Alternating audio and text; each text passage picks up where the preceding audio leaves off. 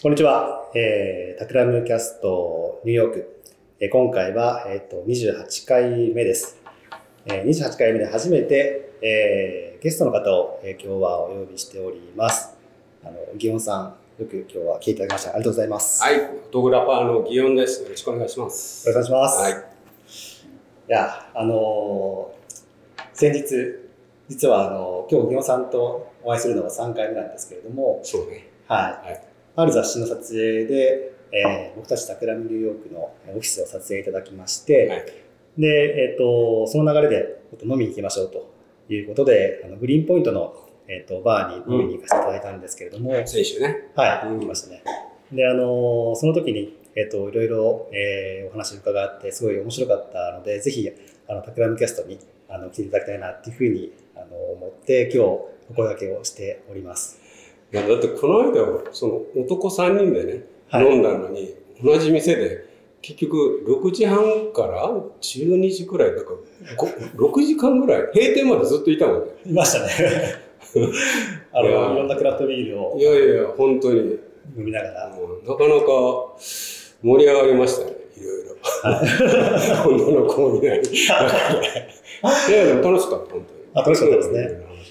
そう、あの、今日、あの、ギオンさんにお越しいただいたのは、ギオンさんは少しだけ僕の方からご紹介すると、えー、ニューヨークに来られたのが1900年代ですか ?93 年。93年ですか。1900年。もう、えっ、ー、と、なので、そろそろ30年ぐらいになるような時期ですけども、ね、はい。はいで、そこからずっと、えー、まあ、マンハッタンにおられて、そこから、えー、ウィリアムズバーグの方に、ブルックリンの方に引っ越されたのが2001年ですね。そうですね。はい。はい。それで、ずっとそのカメラマンとして活躍されながら、えー、この街を、えー、見つめてこられていて、えー、まあ、僕たちタクラムは2年前に、えー、ニューヨークに来たんですけれども、うん、そこであのいろんな、えっ、ー、と、まあ、企業ですとか、あの、人々とか生活者の方々の価値観とか、うん、そういうことを見つめてきたんですけれども、うん、やはりその、ここに長く生活していらっしゃる、仕事をされていらっしゃるギオンさんの、やっぱり視点とか見てきてらっしゃったことを伺って、すごいやっぱり、あの、新しい発見とか、解像度がある感じとかがあったんですね。それを。そんな面白いもんじゃないですか。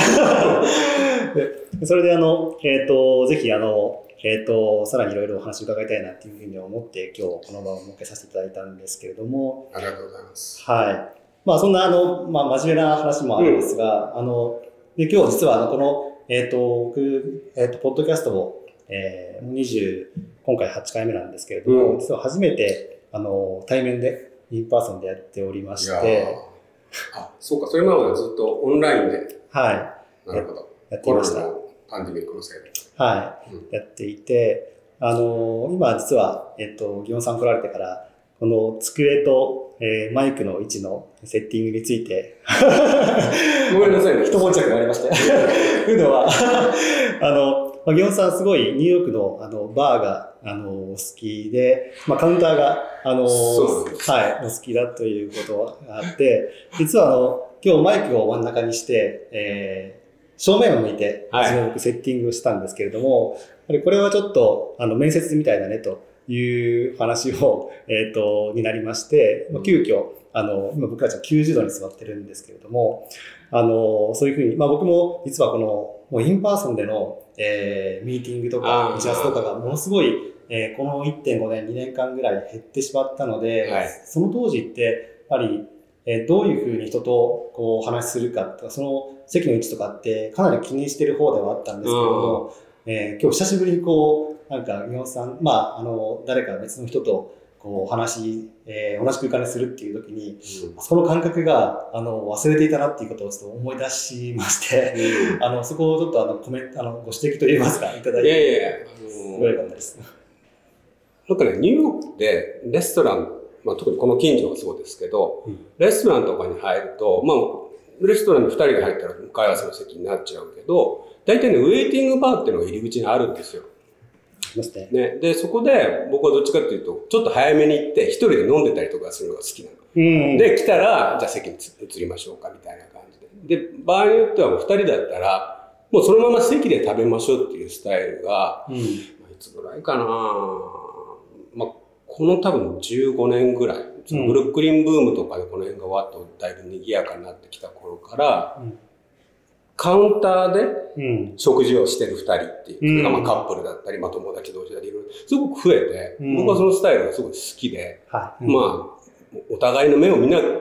のが楽っていうのもあるけど、こう、隣に座ってるとほら、距離も逆に近いし、はい、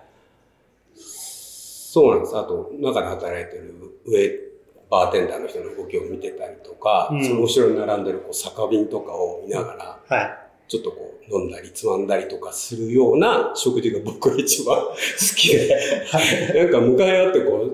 う、ね、フォーマルにこうディナーみたいになると、まあ、大人数だったらあれだけど、まあデートは別にしてね。はい。うん、あの、だったらカウンターにしましょう。はい。僕は好きなんです。ちょっとこう、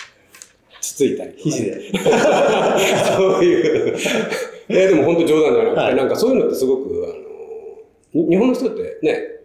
なかなかお寿司屋さんとかを別にすれば、うん、あのカウンターでなんかそういう食事をする機会ってね。そうですね。うん。ないし、あとほら、電気もすごい明るいじゃん。明るいですね。はい、はい。うん、こっちってなんかほら、手元で何食べてるのか分かんないぐらい暗かったりするでしょ？はい。だからそういう意味で、なんか、居心地がいいんですよ、この。ああ、いいですね。そういう、ちょっと比べよう。はい。あとはこ、こちらのレストランって、あと、照明もですけれども、うん、あの、えっ、ー、と、音、うん、えー、BGM がすごい、あの、大きい印象があって、うんうん、あれはあの、結構対面で座っていると、かなりその前のめりにならないと、あの、聞こえないこともあったりとして、それは横に座っていると話しやすかったりするのがあるなって思いますね。あれもね、なんかあの、今でこそコロナのパンデミックがあって、あまりその音を大きくしなくなったけど、パンデミック前はやっぱもっと大きくて、特に週末になると、ボリュームが上がるんですよ、あれって。うん、で、統計的に、店の音が大きければ大きいほど売り上げが上がるんだって。なるほど。うん。だから、混んでる金曜日、土曜日とかはすごいボリュームを上げて、そしたらみんなが、わーっとキノコで喋るでしょ、はい、そうするとまあ、喉も乾くし、お互いにこう、うん、ね、密になるっていうか、はい、密っていうのは intimate っていう意味でね、うん、なるっていうか、で、盛り上がって、いろんなものいっぱい頼んだり、いっぱい飲んじゃったり、出会いがあったり、みたいなことらしいんです。だからちゃんと、あの、日本の人はよくうるさいうるさいって、あの、コンプレイしてるけど、うん、こっちの人にとってはむしろうるさいところほど盛り上がってる店っていうことみたいですよ。うん、ああ、なるほどですね。うんそれがパンデミックでやっぱり、あの、大声を出すと、飛沫が飛んでしまうう、うん、だから、明らかにこう、店の音がそんな大きくないよね。あの、まあ、あと、アウトドアダイニングとかも増えてるし、なんとなく、要するにみんなが隣り合わないようにちょっと気を使ってる感じはなんとなくしますね。ああ、なるほどですね。それはあの、それは、リオンさんとしては居心地がどうですか？いいですか？悪いですかその BGM が減ったことによって、あこれが新しいあ、意外と話しやすいからいいなっていうのか、もっとやっぱ大きくしてほしいなって思う。僕はどっちかっていうとあんまうるさいとこう、辛いタイプだから、はい、あの、まあ今ぐらいでちょうどいいかなとは思うけど、うん、あの、なんか変わったことだなとは思いますね、この2年で。うん、うん、あ。ありがとうございます。そう、あの、先週一緒にバーに行かせていただいていて、でその時に、あの、まあ今お話伺っててもそう思ったんですけれども、あ、イオンさんすごいいろんな飲食店とかバーのその店員さんの振る舞いとか、あの接し方とか、そういったことをすごい観察されていて、まあ、こんなその、なんか真面目に言う話じゃないかもしれませんけれども、それでそこから、あなんかここに、ここのスタッフは、まあ、どこの地元の人、えー、だねとか、うん、まあ、あるいは外から来てる人なのかもしれないとか、うん、まあ、その、そのお店の、えーと、店員さんの、まあ、雰囲気から、うん、その街の、えー、雰囲気を感じ取ったりとか、うん、えー、されているってことがすごいあの印象的にあの覚えてまして、その前回、えー、と僕らが行ったのはトーストというあのグリーンポイントにある、えー、とお店だったんですけども、ね、あの店は、えー、といかがでしたか？そのローカルの人が働いているんだろうなっていうふうに、あの木村さんおっしゃってましたけれども、うん、そういったなんか働いているスタッフの方々のなんかその接し方みたいなところからなんかその街の面白みとかなんか変化みたいなことを感じることってあるんですか、うん、そう、だからこのオフィスの周りで、そのナイキの新しいお店ができたり、 MUJI があったり、 J.Crew があったり、ポール・スミスがまた新しいお店できたりみたいな、すごい賑やかなとこで、でもほら、そそういうのって大きなこう、いわゆるチェーンの企業でしょ？はい。だから、このウィリアムズバーグがそういうふうにすごいコマーシャルになったのは、まあ、ね、アップルストアとかができて、うん、まあ、この10年前後ですごく本当にコマーシャルな感じになっちゃったけど、それ以前は、あの、まあ、特に僕がここに引っ越してきた2001年頃っていうのは、まだすごく、もう駅前にお店が2軒しかないような、タイレストランとあとカフェが1軒あっただけで、もう他何もないしみたいな、とこだったんで、で、そういうとこにカフェができたり、まあ、ちょっとしたセレクトショップができたりとかすると、まあ僕は近所に住んでるし、あ、こんなもんができたって必ずこう覗くと。そしたら店の人が一人ポツンと座ってて、いらっしゃいみたいな感じで。カフェだったらコーヒー何にするとか、うん、この辺に住んでんのみたいな話がもうごく普通に自然に、それは服を売ってるような店であっても。うん、そういうスモールビジネスっていうのがすごくブルックリンで華やかになったんですよ。2000年代の前半、2000年代9-11があって、うん、で、この辺がだんだん徐々に復活してくる。2002年、3年、5年とかぐらいに合わせて、うん、で、そういうのが僕はすごい好きで、うん、あのー、入ると必ずこう、お店の人とカンバーセーションして、こう、いつぐらい空いたのかとか、どういうことをしようとしてるのかみたいなことを話す。そこで、まあ、単純に言うと、まあ、友達になるみたいな関係性。うん、それがバーであってもそうだし、だから好きなバーができると、そこの働いてる人が自然に顔なじみになるし。うん、で、どういうコンセプトでこの店を作ったのか。それは店の内装もそうだし、店に扱ってるそれが商品だったり、食べ物だったり、飲み物だったりとか。うん、やっぱり一人一人の個性がすごく出てたのね、その当時。うん、まあでも本当にそれで、あの、例えば有名なのがマストチョコレート、マストブラザーズチョコレートっていうヒゲのイケメン、はい、兄弟二人がチョコレートでを始めて、うん、こだわりのカカオをどっかから反戦で輸入してみたいなストーリーもつけてみたいな、うん、そういったスモールビジネスがすごく増えた時代があって、うん、で、それが例えばマヨネーズ、こだわりのマヨネーズを作ってるこだわりのピクルスを作ってる人たちみたいな。うん、で、そういう人たちがみんなそれ以前はなんか別の仕事をして、例えば建築家をしてました。グラフィックデザイナーしてました。なんか商社で働いてましたみたいな人たちが、まあ9-11とか、ああいったものを境にしてなのか、まあ景気がすごい落ちたせいもあるからね。で、小さい店をこの周りにいっぱい店作るようになって、で、そこで、さっき言ったように、その、いろんな人とのコミュニケーションをして、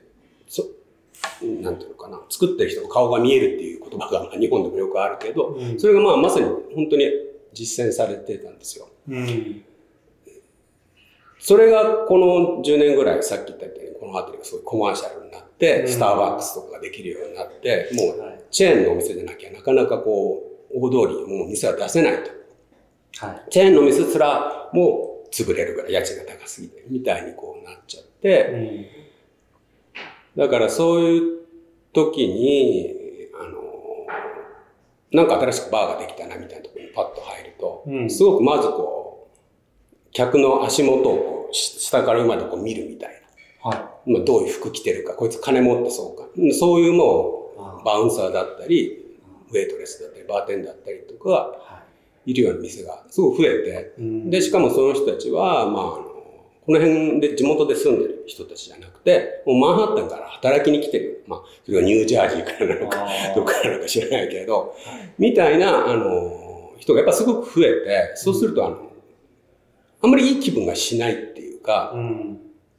うん。うん、あのなんていうか、そこでさっき言ったどうしてこの店作ったのとか、うん、ね、そういう気軽なフランクなカジュアルなトークとかもする機会がなくなったし、しても知らないし、そういう店その働いてる人が。はい、単に時給で働いてるだけだから。はい、で、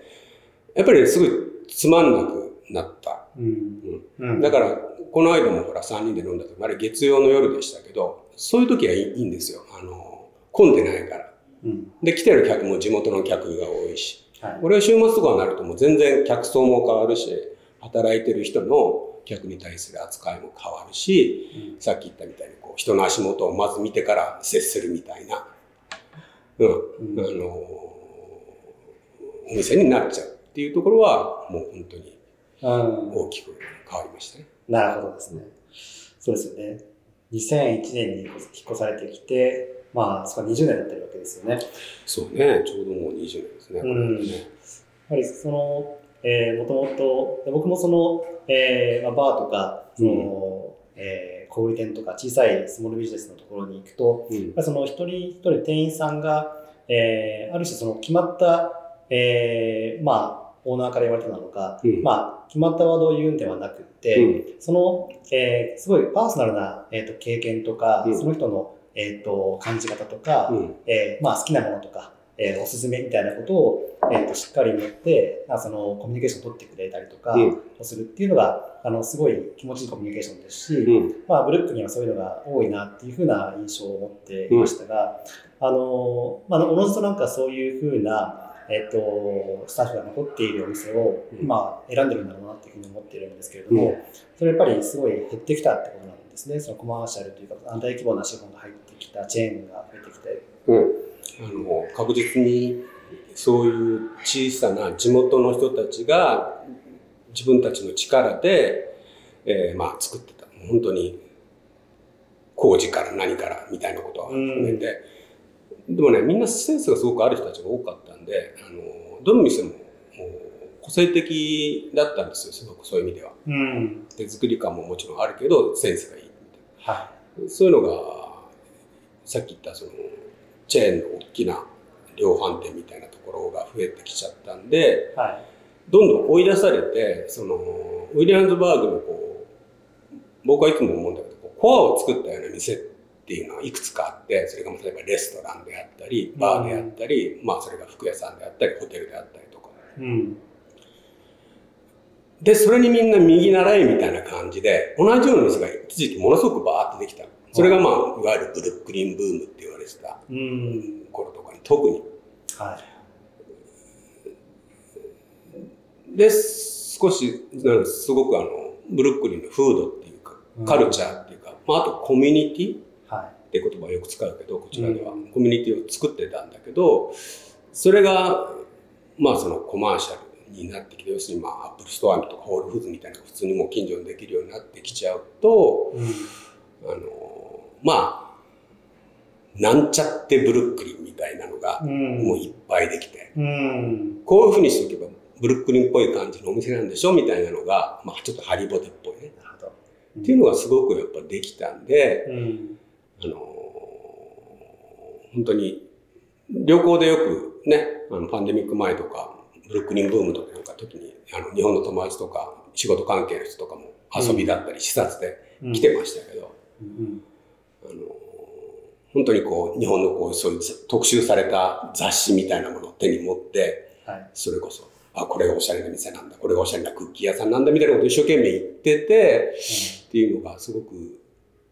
多かったんだけど、僕は、なんかあの、そういう人たちだと、こう、ほら、単に新しくできた店だったりとか、うん、見た目だけブルックリンっぽいハリボテのような店にこう吸い寄せられていって、はい、なんとなくブルックリンをこう小1時間歩いたから、ああ、ブルックリンこの間行った行ったとかって、はいはい、っていうふうな話をされるのが、すごい嫌なんですね。うん、って僕は思ってて。だから僕は、あの、じゃあ土曜日に一緒にランチしようよとかって言って、うん、そういう知り合いの人が来たりとかすると、はい、もうじっくり。本当ウィリアムズバーグの、この店本当に美味しいよとか、この店はこんな考えでこういうことをしてるんだよっていう店に散々連れ回してました。ああ、そのツアー贅沢ですね。えでもね、そう好きだって別に頼まれてやってるわけでもないし、はい、なん。か、せっかくだから、あの、僕の好きな、あとストーリーだからもある、その、はい、お店だったり、場所だったり、うん、に連れてってあげたいなと思って。うん、うん。そうですよね。先ほどの話だとやっぱり、その表面的にその場所やお店に訪れても、うん、そこの、えー、真の良さというのはなかなか感じられなくってそこ長く滞在してその店員さんとコミュニケーションを取ったりとか、お客さんとのインタラクションがあったりとか、そういうことによって、やっぱりそのブルックリンが感じられるっていうことがあるんですかね。うん、まああの、旅なんてやっぱ自由なことだから、うん、僕がパリに行って、じゃあパリの全てを理解できるかってそうじゃないのと同じように1週間うん、もちろん好きに旅してもらえばいいんだけど、ただ、僕はこうなんかこのウィリアムズバーグってエリアに、ちょっとこう、平愛的なこう、愛を感じてるんですよ。愛を感じてるって言ったら変だけど、うん、あの、本当に2001年にここに移ってきてから、すごく僕は好きになって、うん、だからまあ、さっき言ったその、移り変わりとかも興味があったし、あの、うん、もちろんそれを写真に撮ることも当然なんだけど、単に何も用がなくても、僕大体こう自転車で行動することが多いんですけど、はい、自転車でぐるぐるぐる回って、あ、こんなとこにこんなもんがいつの間にかできてる、ちょっと見てみようっていうふうなことは常にまあやってたし、うん、だから、そういうのはあの、僕の親しい、わざわざ訪ねてきてくれた人まあシェアしたいっていうことかな。うん、うん、押し付けるっていうよりも、どうせ晩ご飯食べに行ってその後いっぱい飲んで、でその後どっかに遊びに行きましょうとかって言うんだったら、やっぱり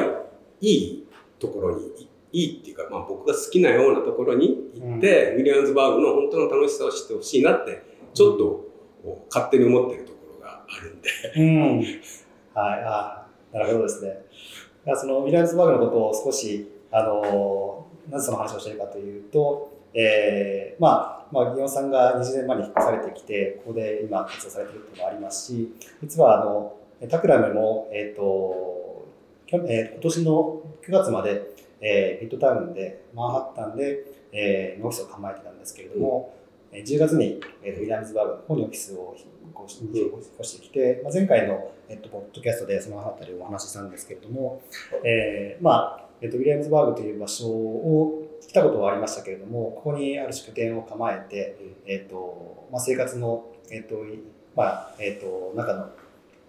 長い時間を過ごすっていうのが、あの、初めてなんですけれども、まあ、なんかそ、そこに、えー、えっ、と、ずっといらっしゃるビヨンさんの、なんか、視点というのはすごく面白く感じられましたし、ちょっとあの、えー、今、少し写真集の、えっ、と、お話も少し出ましたけれども、ギヨンさんはあの、リバーサイドストーリーというあの写真集、プロジェクトですね。はい、これを、えっと、まとめてらっしゃいまして、えー、2001年に最初のリバーサイドストーリーという写真集。で、その10年後の2011年に、えっと、リバーサイドストーリー2という写真集を、はい、えっと、出されていて、えー、この最初のやつが引っ越された直後に、えー、撮られたやつですかね。そうですね。はい。その10年後に、えっと、撮られたもの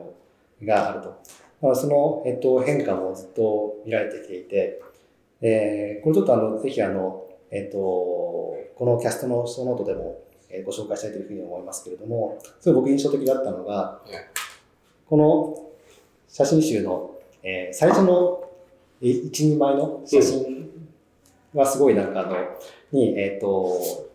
違いがあるなっていうふうに思ったんですね。うん、あの、2001年の方の最初の写真というのは、うん、えー、なんていうんですかね、このスケーターの、えっ、ー、と、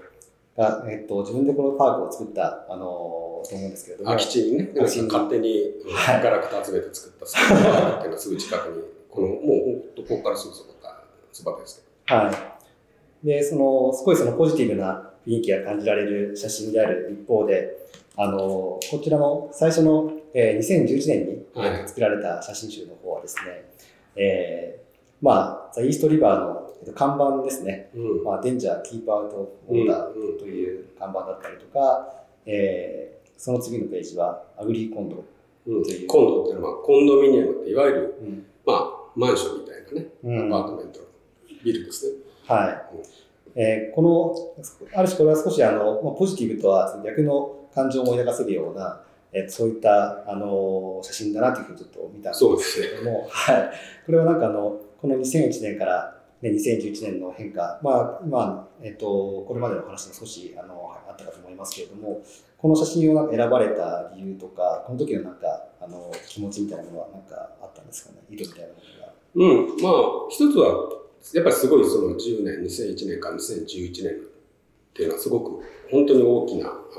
変化があったとして、うん、まあそもそもだって2001年っていうのはね、9-11があったとして、僕が引っ越したのはその春ぐらいだったのかな。うん、だから9月っていうのは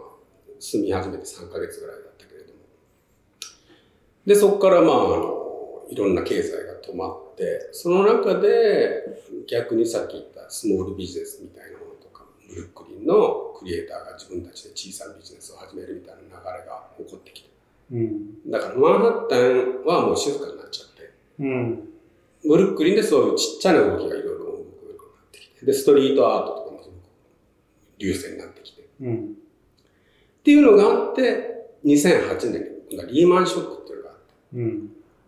まあもっと言えば、その前に2005年にゾーニングって言われてる、こう、区画の線引きが変わって、あの、この辺りとか基本的にインダストリアルゾーニングっていうのがほとんどだったんですよ。川沿いのエリアはね。だから、あの、いわゆる人が住めるようなコンドミニアムとかアパートを建てちゃいけないエリアが多かった。それが市長が変えることによって、あじゃあコンドミニアム作ろうみたいな形になって、川沿いにさっき言ったようなアグリーコンドって僕は呼んでるけど、本当に何の計画性もない、単に高いビル建てりゃ人入るなら川沿いで眺めがいいしみたいな、はい、あの、本当の意味でのビジョンのない。コンドミニアムがいっぱいできるようになって、て、僕はそういうのはすごく悲しかったし、うん、まあ、どうせやるんだったら、ほら、美しい、あの、うん、ものを作ってほしいって思ってるから、うん、あの今だからだんだん流れが変わってきて、その、いわゆる有名建築家って言われてるような人たちが、この辺りにこぞって、まあちょっと未来的とも言えるようなプロジェクトを作るぐらいに、この2021年前後になると変わってきてますけれども、その2011年当時はまだそこまでの流れがなくうん、単に、まあ、ジェントリフィケーションってね、こっちで言うけれども、その、土地っていうか住んでるエリアがどんどん高級になってきてね、あの貧しい人たちが追い出されてっていう高級化みたいなね、流れがものすごく大きなあのトレンドになったんです。だから、9-11、2001年、あとまあ2000、それに続くストリートブーム、2005年ぐらいまでずっとブルックリンブームみたいなのがあって。で、ヒートアップしたところにリーマンショックでまた一個いろんな面が落ちて、うん、で、そこからまただんだんリーマンから復活して戻ってきたっていう、まあ2011年って割とまあそういう時で、うん、あの、だからこの10年っていうのはすごく本当にドラマチックないろんな変化があった。うん、このエリアは特にね。うん。うん、はい。なるほど。今、そこからさらに今10年経って2020年になってますけれども、はいまあ、今、もしこの写真集を、えっ、ー、と、作られたら、その1枚目、2枚目、あるいは、なんかその、ね、どういう写真が来るのかっていうのは、すごい僕は、あの、えっ、ー、と、興味があるんですけれども、そういった、この、もう10年経った今、あの、それを、なんか、撮ろうというモチベーションが今あるのかとか、なんか、撮るんだったらどういうふうな写真が、浮かんだりするんですか？あのね、まあ今年だから、一冊目からちょうど20年になるから、うん、まあ、ちょっと同じスタイルで、うん、撮ってはいるんです。ただ、正直ね、なんかね、楽しくないんだよね。撮ってても。うん。うん、あのー、なんかね、悲しいっていうとこう、単純な言い方だけど、うん、なんか、いやいやシャッターを切ってるみたいな感じがあって、ちょっとね、思案中。だから、うん、取ってはいますけど少し。あのー、やっぱねそのリバーサイドストーリーの位置とかを取ってる時は特に日々ほら何もすることがないわけ。特に9-11が起こっちゃってさ、はい、仕事がないし、うん、でカメラ持って自転車乗って、うん、あっちゃこっちゃ行ってこの周りの風景を、まあ、日記的に撮ってるみたいなのもそう僕の中の出発点でからこの写真集に関してはね。うん、でいい空気っていうのはすごい流れてるんですよ今でも、まあ、この辺は特に、うん、仕事してては分かると思うけど、まあ、住んでるの割とねこの近くだって言ってたけど、はい、一つにはやっぱりこうイーストリバーがすぐそばにあって、うん、えー、イーストリバーってこうすごい巨大なレフ板のような効果をしててさ、うん。だから特に夕方になると日が西に沈むでしょ？だからマンハッタンのビル越しにその夕日がイーストリバーにこうなんていうの反射して街中をこうオレンジにするような瞬間っていっぱいあるでしょ、はい、ああいうこう、まあ、素晴らしい空気みたいなのがなんていうんだろう、まあ、であとまあ人自体もさっきみたいにその2000年代前半はすごくみんなこう活気のあったコミュニティでもあったし、それが今はその光とかは同じような感じなんだけど、そのやっぱり住んでる人たちがこうちょっとやっぱりマンハッタンよりなんかウィリアムズバーグがおしゃれだよねって移ってきたような人や、はい、ヨーロッパから今なんかブルックリンが行けてるんだってってなんか移ってきたようなお金持ちがすごく増えたんですよ。はい、なるほど。うん、うん、あのー、もともとほら、アーティストがお金がないから、だけどこの辺はね、倉庫だったりとか工場の跡地みたいな使われてないビルがいっぱいあったから、うん、そういうところに移り勝手に住み込んで、自分たちでこう仕切りを作って、ロフト生活、はい、スタジオ生活みたいなのを始めて。うん、うん、あのそういう面白さがあったんだけど、うん、そういうのが今はもう、マンハッタンにこの辺の方が、ほら、部屋、アパート高い。はい。いっぱいそういうとこあって。はい。うん、あのもうその辺のそのところなんですよ。住めなくなっちゃったから。僕はたまたまラッキーなことに未だにこの近所に住んでますけど、うん、もう本当にこの辺にたくさん友達いたけど、みんなもっと奥の方のブルックリンとか違うエリアに引っ越しちゃったよね。うん、まさにジェントリー。はい。うん。そうか。じゃあ当時2001年、2011年に、あの、まあカメラに収めていた時のその感情とは少しやっぱり今は違う感情で、この街を、あの、撮ってらっしゃるというか、見てらっしゃるっていうことなんですね。まあ、そういうことにはなりますけど。タクラムキャストニューヨーク、今回はここまで。次回も引き続き、祇園さんのお話を伺っていきます。